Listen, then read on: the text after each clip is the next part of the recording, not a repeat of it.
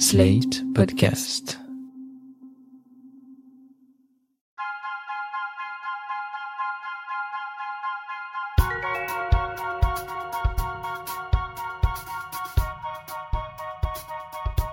Depuis quelque temps, je me suis lancée dans une analyse du fonctionnement financier de mon couple et j'ai décidé de le raconter à travers ce podcast. Vous avez sans doute déjà été en couple. Qui payait quoi? Est-ce qu'il y avait une maîtresse ou un maître de l'argent? Je m'appelle Titu Lecoq et vous écoutez Rends l'argent. Dans l'épisode 1, j'ai découvert que les autres couples avaient réfléchi à leur manière de gérer leurs finances. Mais pourquoi moi je ne l'ai pas fait avant? Pourquoi le concept même de compte commun me donne la nausée? C'est quoi mon problème? Pour une partie, c'est sans doute lié à mon histoire. Ma mère m'a élevée seule. Elle travaillait dans la réinsertion des détenus, pas franchement le secteur qui rapporte le plus de thunes. Pourtant, à la maison, elle payait tout. Et elle n'a pas demandé de pension alimentaire à mon père quand ils se sont séparés. Pour plus de clarté, vous m'excuserez, je vous fais un petit topo familial. Avant mon père, ma mère a été mariée à Michel, avec qui elle a eu ma sœur. Et pour ma sœur, elle a touché une pension. Donc, par exemple, avec mon père, est-ce que vous avez eu un compte commun? Non, non, j'avais pas de compte commun avec lui. J'en avais un avec Michel. Du coup, vous faisiez comment? Je réglais les factures et il me donnait du, du liquide. Très difficilement d'ailleurs. hein. J'ai beaucoup de mal à l'obtenir, mais voilà. Mais du coup, ça demandait à ce que vous fassiez les comptes régulièrement. Puis il fallait que toi, t'ailles réclamer de l'argent. Oui, fallait que je lui réclame. Et pas qu'une fois. Hein, euh, Et t'avais, c'était à répartition 50-50, chacun paye la moitié?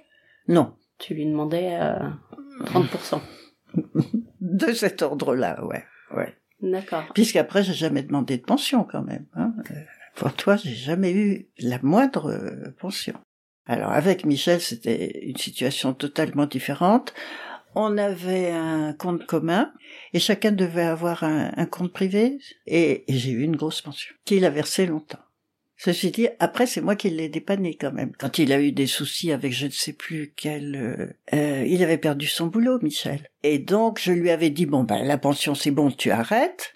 Mais en plus, si tu veux, je peux te prêter de l'argent. Et je lui en ai prêté, ce qui était, moi, ça m'a fait plaisir, hein, parce que, à tout point de vue, ça m'a fait plaisir.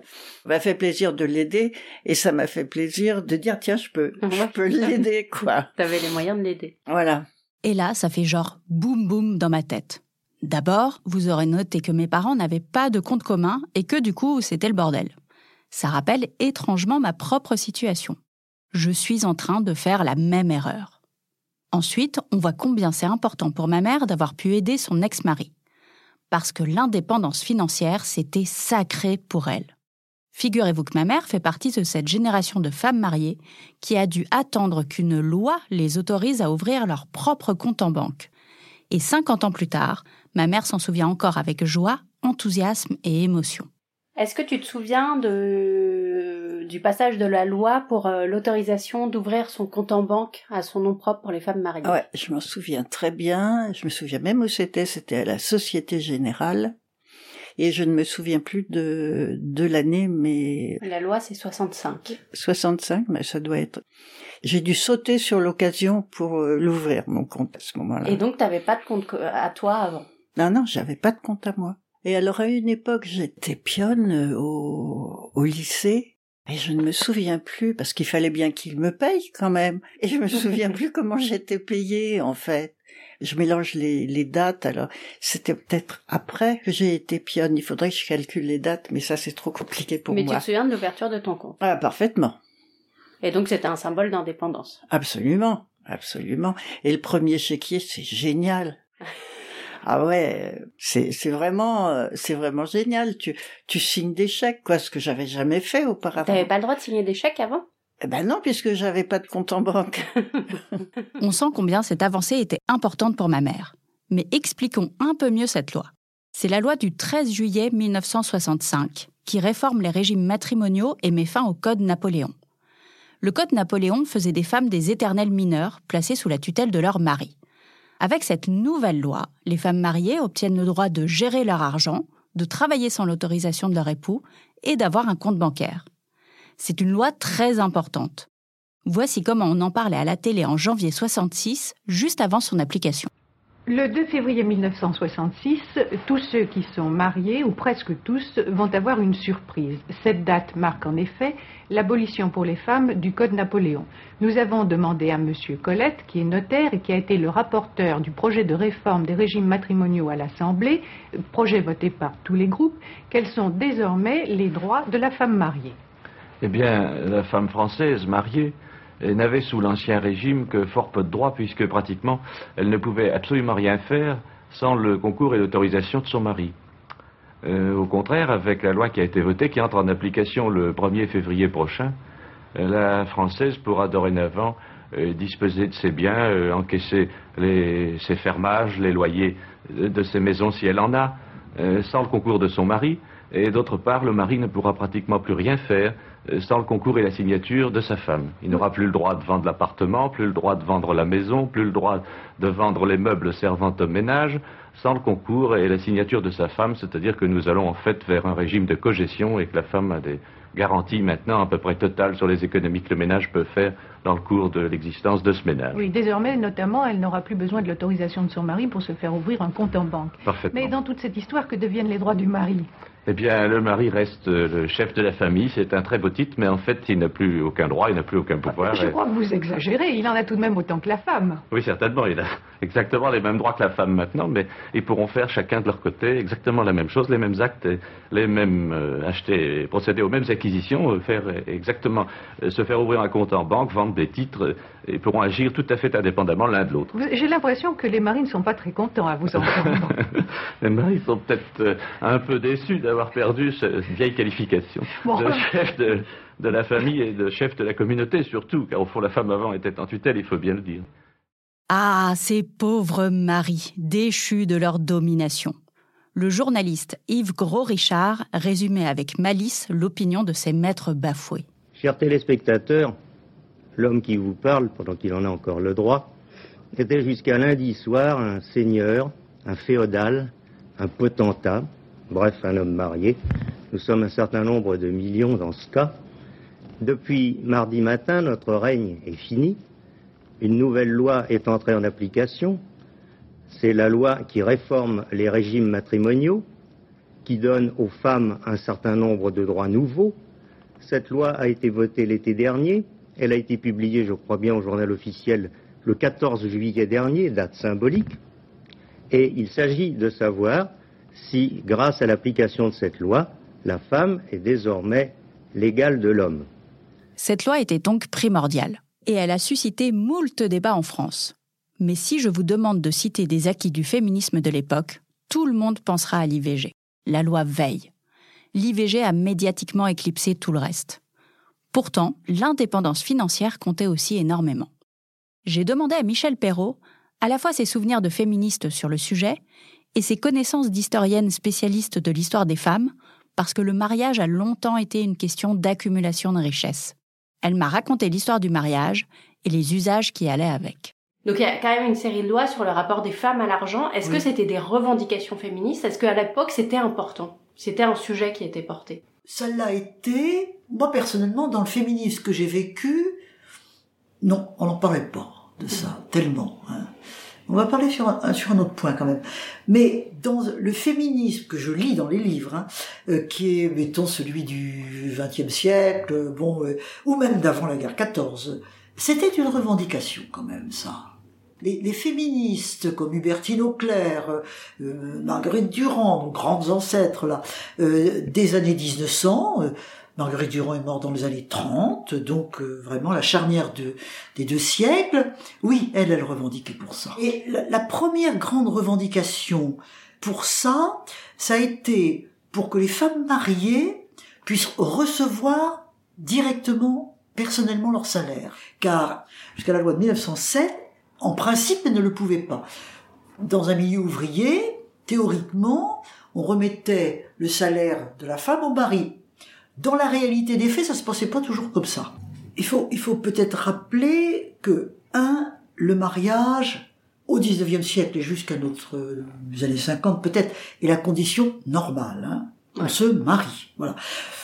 Évidemment, ça diminue déjà au, au 20e siècle. Mais par exemple, vers 1900, 88-90% des femmes sont mariées. Deuxièmement, le régime de la communauté des biens était celui de la majorité des couples, Ouais. avec beaucoup plus dans les, les milieux populaires que dans les milieux aisés.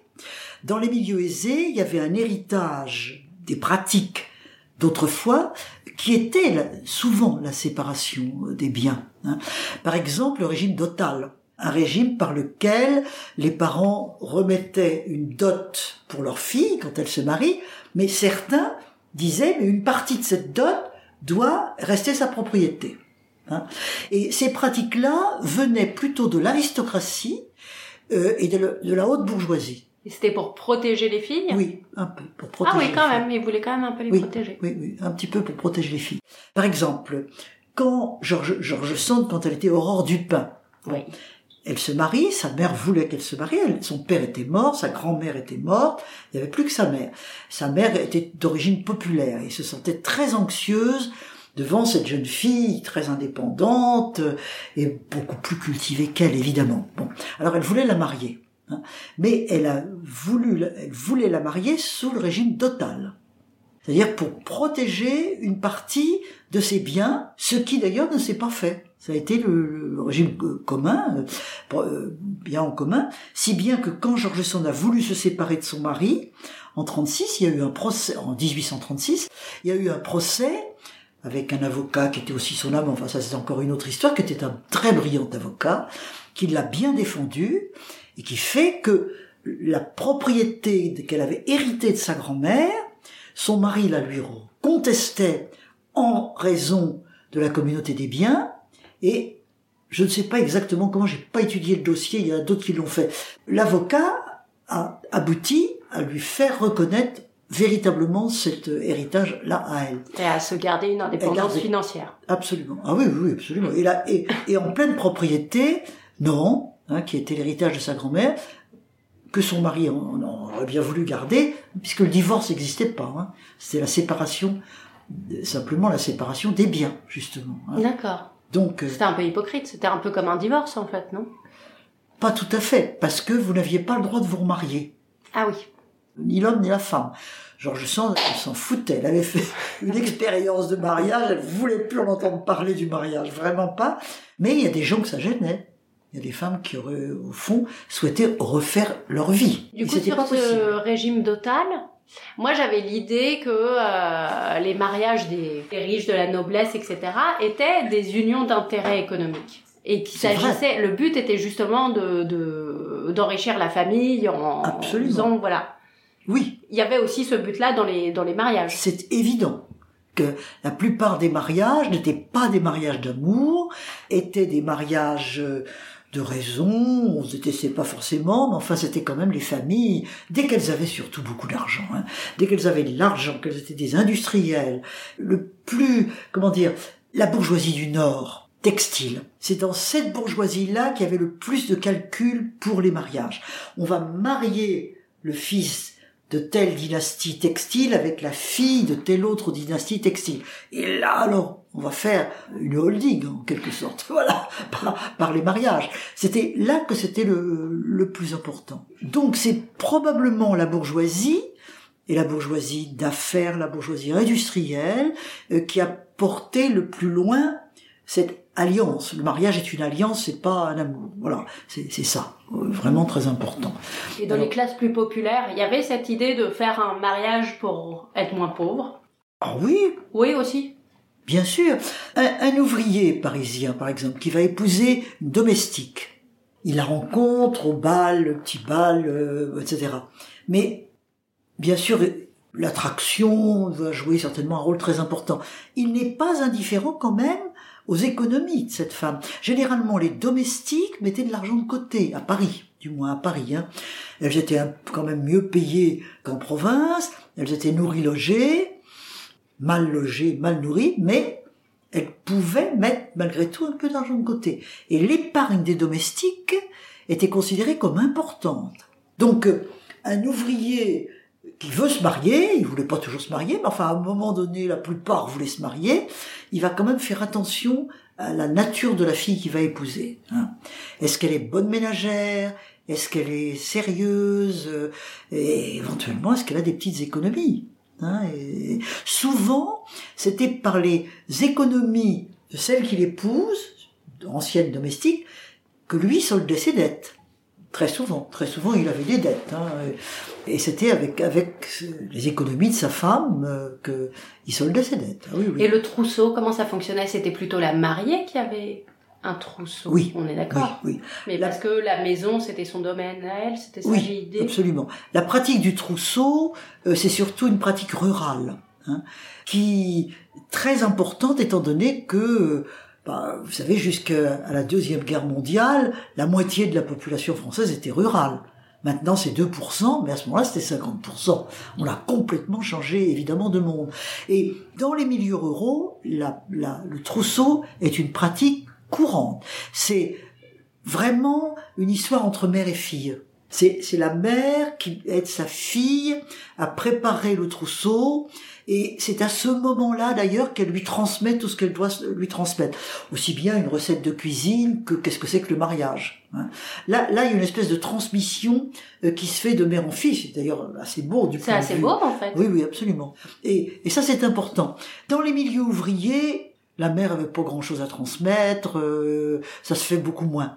Dans les milieux bourgeois, oui, la pratique du trousseau se fait, mais elle se fait comme une pratique un peu ostentatoire, si vous voulez. Par exemple, moi, j'ai- eu l'occasion d'étudier une certaine Caroline Bram, euh, qui était la fille d'un polytechnicien du Faubourg Saint-Germain, etc., etc., qui se marie et dans son journal qu'elle a tenu, elle raconte tout ce que c'était son trousseau. Et le trousseau, euh, ça faisait le lieu d'une exposition. Avant le mariage, il y avait presque une Ah espèce oui. de cérémonie où les pièces du trousseau étaient exposées pour montrer un petit peu. Mais alors, ce qui est très intéressant, c'est que dans ce trousseau, c'était surtout l'apport de la fille, mais il y avait aussi les cadeaux du futur mari. hein.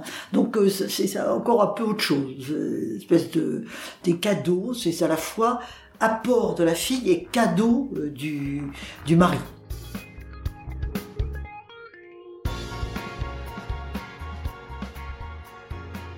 Et est-ce que vous seriez d'accord pour dire en gros que plus les gens étaient riches dans les milieux les plus aisés, c'est les hommes qui géraient le budget, qui géraient l'argent, parce que l'argent était du patrimoine et c'était du gros argent, et que par contre dans les classes populaires, c'est plutôt les femmes qui gèrent le budget?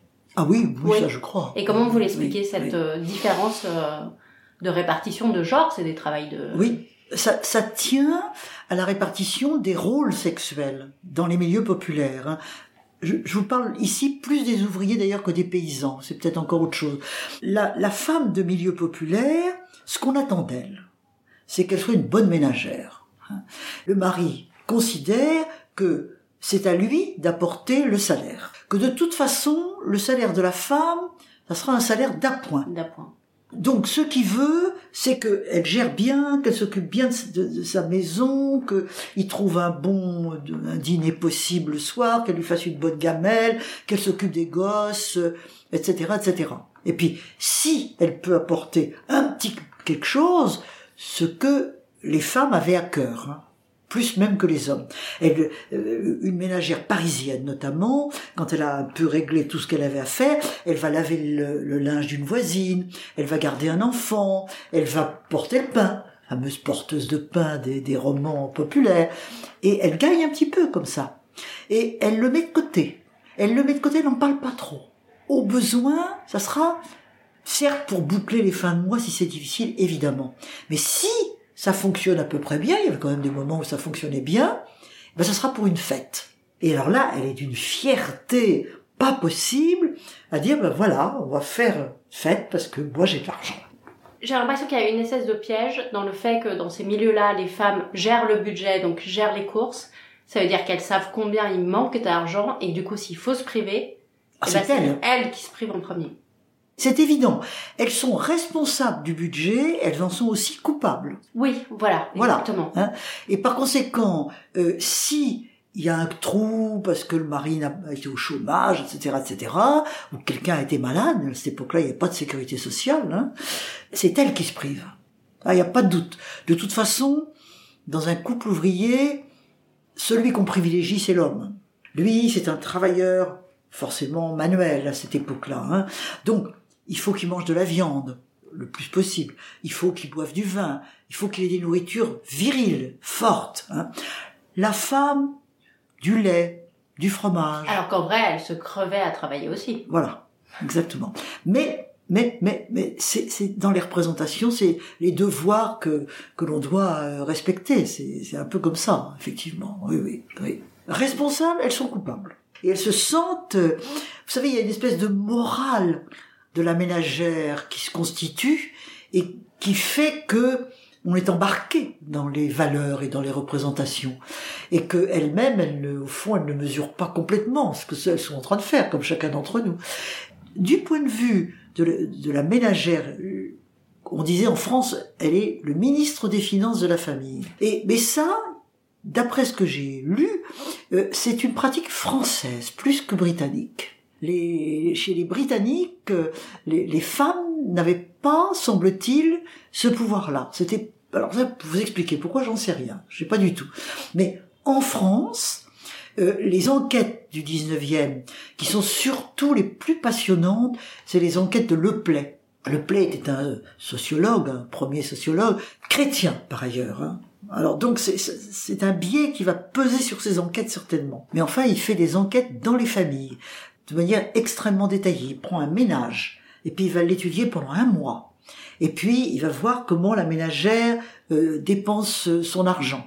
Il va lui demander de garder ses, ses petits bulletins de paye, euh, de, de, petites factures, etc., de façon à pouvoir établir ce comment l'argent a été dépensé entre le loyer, le vêtement, la nourriture. Dans la nourriture, est-ce que c'est la viande, est-ce que c'est le pain, est-ce que c'est le vin, etc. C'est formidable. Incroyable. C'est formidable.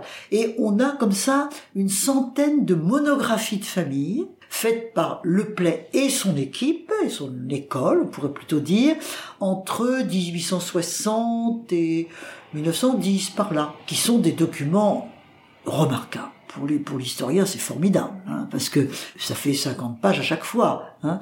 et puis tout ça c'est très statistique. Il y a des statistiques, le temps, etc. Et en même temps, il y a des interviews, nous dirions maintenant ça, des entretiens avec euh, ah la mère, notamment. Hein. Pourquoi la mère? Parce que c'est elle à laquelle les enquêteurs ont affaire. Elle est la ménagère, maîtresse de maison, euh, et, c'est elle qui s'occupe de tout ça. Donc elle, elle est pour les enquêteurs le point d'observation absolument central. Alors là où je vous disais qu'il y a un biais, c'est que le plaid est catholique, très ordre moral finalement, hein, et il croit à la famille. Et il croit au pouvoir de la femme dans la famille. Donc il n'est pas exclu qu'en choisissant ses interlocuteurs, il les ait plutôt choisis dans le milieu qu'il connaissait, en choisissant des bons couples. Ouais. Ça biaise un petit peu l'enquête quand même. Ceci étant, il y en a quand même des mauvais. C'est-à-dire qu'il y a aussi des femmes dépensières euh, dans, dans l'échantillon. Euh, euh, il y en a quelques-unes. Ça reste, avec les précautions qu'il faut prendre, des documents tout à fait exceptionnels. Mais pourquoi avons-nous, femmes, tellement de mal à assumer ces histoires d'argent? La construction de la féminité, c'est le don. Les femmes donnent, elles sont au départ dans une société à peine monétaire où c'est don contre don, elles donnent leur lait, leur corps, leur temps, euh, avec en même temps l'idée que ça fait partie de la féminité, que c'est une femme donne. Voilà, elle est faite pour ça, toute, sa féminité la porte à donner. Et son honneur de femme, c'est le don. Donc compter et calculer, c'est pas féminin. Absolument. C'est fait pas très féminin. Bien sûr, bien sûr. C'est l'homme qui manie l'argent, Hein, dans l'entreprise, dans le capitalisme, dans la banque, dans et même dans les ménages paysans, faut pas l'oublier. Dans les sociétés paysannes, les femmes avaient accès à de petites sommes. Pot au lait, chez La Fontaine, est le meilleur exemple. Perrette sur sa tête portait un pot au lait, s'en allait Guillerette, enfin chez le, à la ville, et elle voulait vendre veaux, vaches, cochons, couvées, pour se faire un petit peu d'argent. Et puis tout en allant euh, au marché, elle était dans sa tête en train de se dire qu'elle ferait ci, qu'elle ferait ça, qu'elle ferait ça. Puis elle casse son pot. Adieu, veaux, vaches, cochons, couvées, voilà. Et, et finalement, la, la, fable, la fable est formidable. Faut, faut la relire cette fable. Et euh, La Fontaine dit au fond, bah, elle est punie parce qu'une femme n'a pas pensé à ça. À partir du moment où elle, commence à penser à l'argent et à ce qu'elle va faire avec, elle outrepasse son rôle. Bah, au fond, c'est le bon Dieu qui l'a punie. Elle a cassé son pot, ben voilà, adieu, vous, vache, cochon, couffé, puis c'est tout. c'est formidable comme image, très court, c'est très court, c'est, extraordinaire, presque à lire. Hein. Euh, le rapport des femmes à l'argent dans le milieu rural, et voilà ce que ça pouvait être. Non, vous avez raison sur le rapport à la féminité qui est un don. Euh, Oui. Ce qui les rend incapables, ce qui rend les femmes incapables de protéger leurs intérêts, quoi. Oui, oui, Puisque c'est profondément égoïste. oui. D'avoir déjà d'avoir des intérêts, Bien c'est sûr, pas très beau. Bien sûr, bien sûr. C'est contrevenir à la, à la féminité. La féminité ne compte pas. Elle donne, hein. Et du coup, la femme dépensière, effectivement, c'est aussi ça. C'est elle dépense Ah. pour elle. bien sûr. Une femme dépensière, elle contrevient à l'idée de la bonne ménagère, hein, de la bonne gestionnaire, qui doit être économe, rationnelle, etc. Il y a ça. Et puis d'un autre côté, on la soupçonne de dépenser euh, pour elle, effectivement. Oui. Elle a raison. La féminité ne compte pas. D'ailleurs, une femme qui spécule, c'est suspect. Les images des traders sont une caricature de la masculinité dominante. Or, cette masculinité est construite en opposition à la féminité. Pendant longtemps, les femmes ont été interdites d'entrer dans la bourse de Paris. Elles ont obtenu ce droit et celui de spéculer en 1967, deux ans après que les femmes mariées aient le droit d'avoir leur propre compte bancaire. En mars 1967, la journaliste Annick Beauchamp a 27 ans. Elle anime une émission, Madame Inter, l'après-midi sur France Inter. Elle décide d'enregistrer son émission dans l'enceinte de la Bourse de Paris. Elle est la première femme à être officiellement entrée dans ce lieu. Le projet est tellement dingue pour l'époque, rappelons que le projet est donc une femme dans la bourse, que la télé vient faire un reportage sur le tournage de son émission de radio. Une femme à la corbeille, telle était l'affiche inédite aujourd'hui à la Bourse de Paris. Notre charmante consoeur Madame Inter avait en effet décidé de braver la coutume qui veut qu'aucune femme ne soit admise dans le temple de la finance. Madame Inter enregistrait une émission spéciale qui sera diffusée demain après-midi sur France Inter. Cela lui a valu un chahut particulièrement réussi.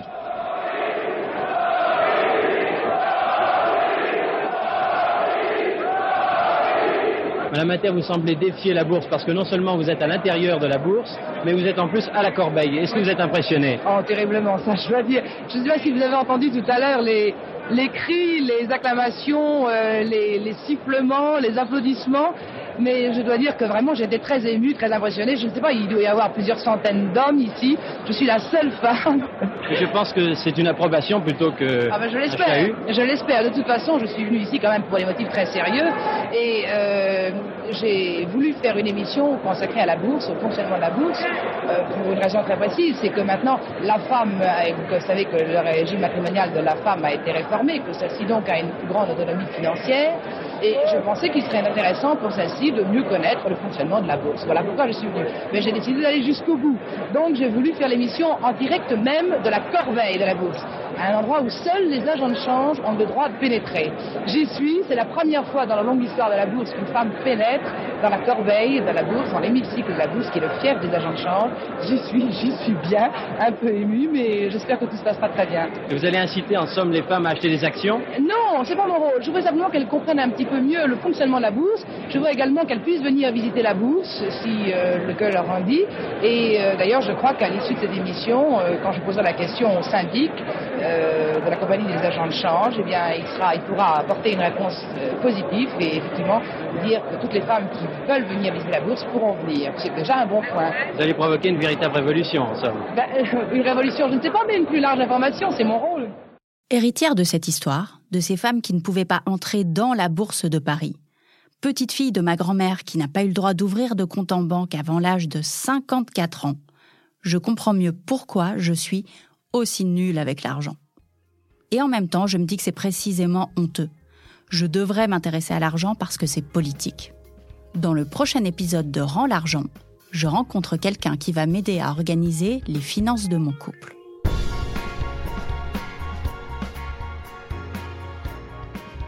Vous venez d'écouter Rends l'argent, un podcast de Titiou Lecoq, produit et réalisé par Slate.fr, sous la direction de Christophe Caron et Benjamin Ours, avec Aurélie Rodriguez.